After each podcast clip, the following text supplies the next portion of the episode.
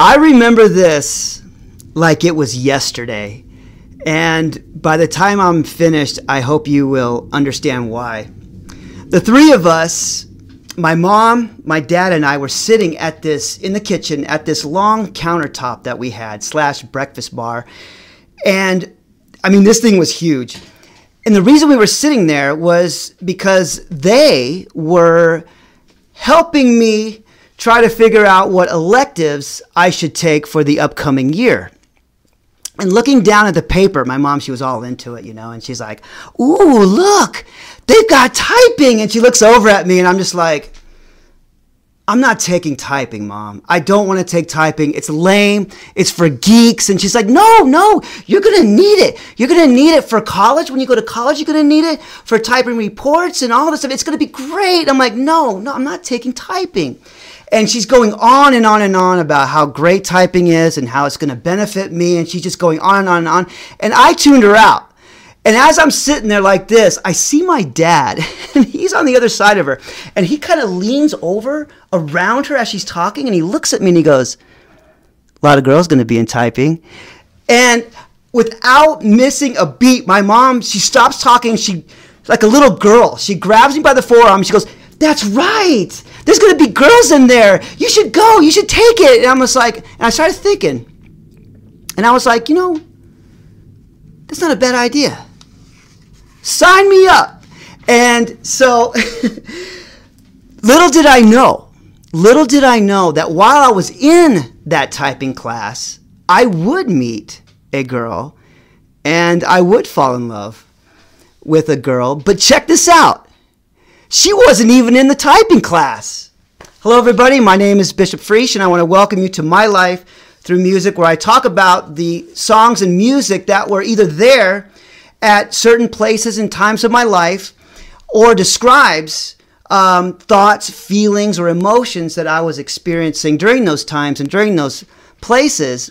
And the song that does it for this particular time and place is All Star by Smash Mouth, released in 2001. Now, even though this song wouldn't come out for another 15 years after all this takes place, it really does describe me a little bit, but more than that, the situation that I was about to find myself in. Take the music, for example. When you listen to the bass line, you listen and follow the bass line, can't you just imagine some 15-year-old not really knowing who they are yet, not caring too much, just kind of bopping around the hallways and sidewalks of any high school? And that was pretty much me back then. And I wasn't, like the song says, the sharpest tool in the shed. And I'll admit it, I wasn't. And the whole song is really filled with clever line after clever line. It's really brilliant how they wrote that. But the one line that really resonates with me as it pertains to the predicament that I was going to find myself in some 34 years ago is, and I'm quoting from the song, "You'll never know if you don't go, you'll never shine if you don't glow." End quote. So as you already know, I did sign up for typing, but before I get into that, I have to tell you about the new girl who came to our school that year. And I believe it was after the year had already started when she moved to Cave Creek. I'm pretty sure that the year was already, it had already begun. But what I do remember for sure is the time that I first saw her. It was a picture-perfect moment within a picture-perfect day. The morning sun was bright, and so was the day. I closed my locker. I spun around to go to class. And there she was. There she was, walking from my right to left, kind of perpendicular to where I was, across my line of sight. And she was about 20 feet away talking to another girl that I knew. And as they were walking together, it appeared that she was just listening as the other girl talked. And she was on the other side of the girl that I knew as they walked. And she was just listening and looking forward. But then she turned to reply or to say something. I don't know what it was, but it was at that moment when I saw her entire face as she turned to look and talk to her friend. And she was beautiful. She was beautiful in the perfect sunlight. She was.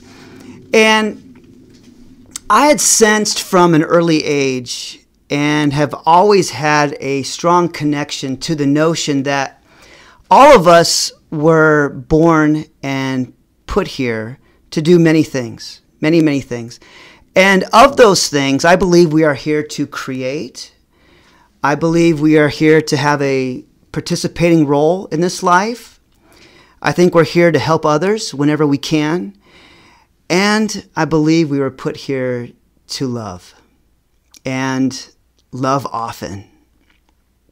Writers, poets, artists, and romantics have been describing and defining love for millennia. But the most consequential definition that I found, in my own opinion, came later than this, after I was reading a short story from Oscar Wilde entitled The Nightingale and the Rose. In the story, Wilde writes, and I'm quoting from the story, "Surely love is a wonderful thing. It's more precious than fine opals. Pearls and pomegranates cannot buy it, nor is it set forth in the marketplace. It may not be purchased of the merchants, nor can it be weighed out in the balance for gold." The reason this is so profound to me, again, this is just my own opinion, is that it's relatively short and simple, yet succinct and powerful at the same time. It shows me that love, even when compared to priceless jewels and to the materialistic, it still falls vastly short. You know it when you feel it, yet you cannot touch it. You can't buy it, yet it's worth more than gold. And I love that. I love that. So the new girl, she was the office aide during the time that I had typing class. And one of the duties of the office aide was that they had to go around the campus and collect the attendance from all the teachers in the classrooms and take it back to the office.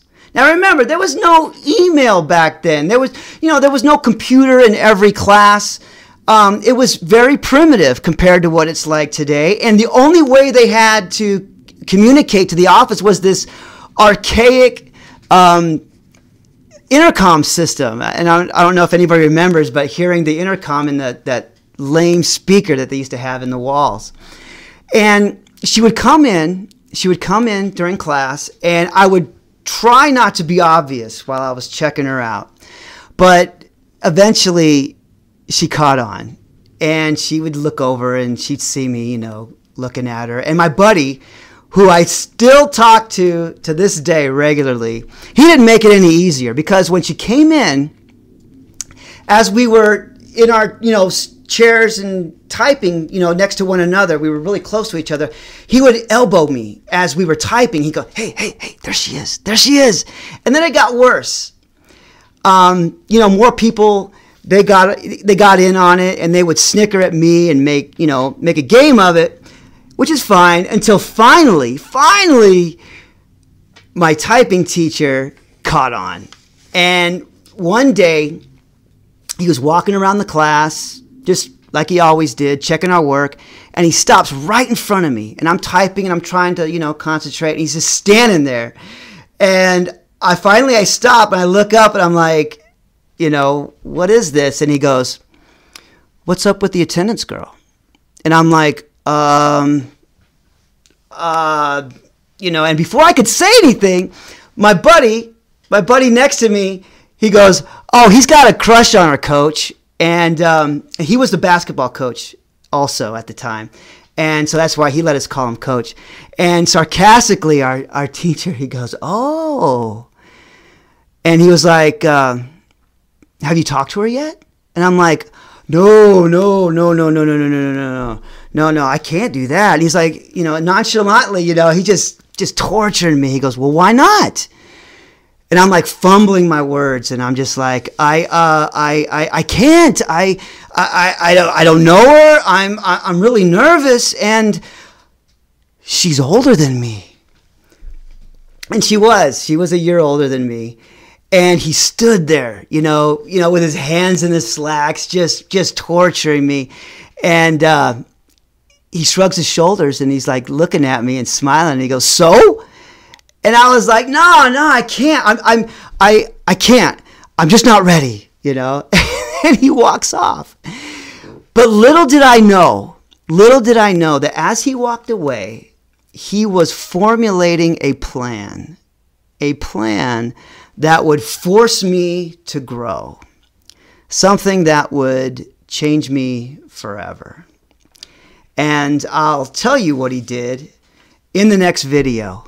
I'm going to put the link to the song All Star by Smash Mouth at the bottom. Check it out. If you haven't heard it in a while, if you haven't heard it at all, check it out, because it really describes what was going on, at least in my world.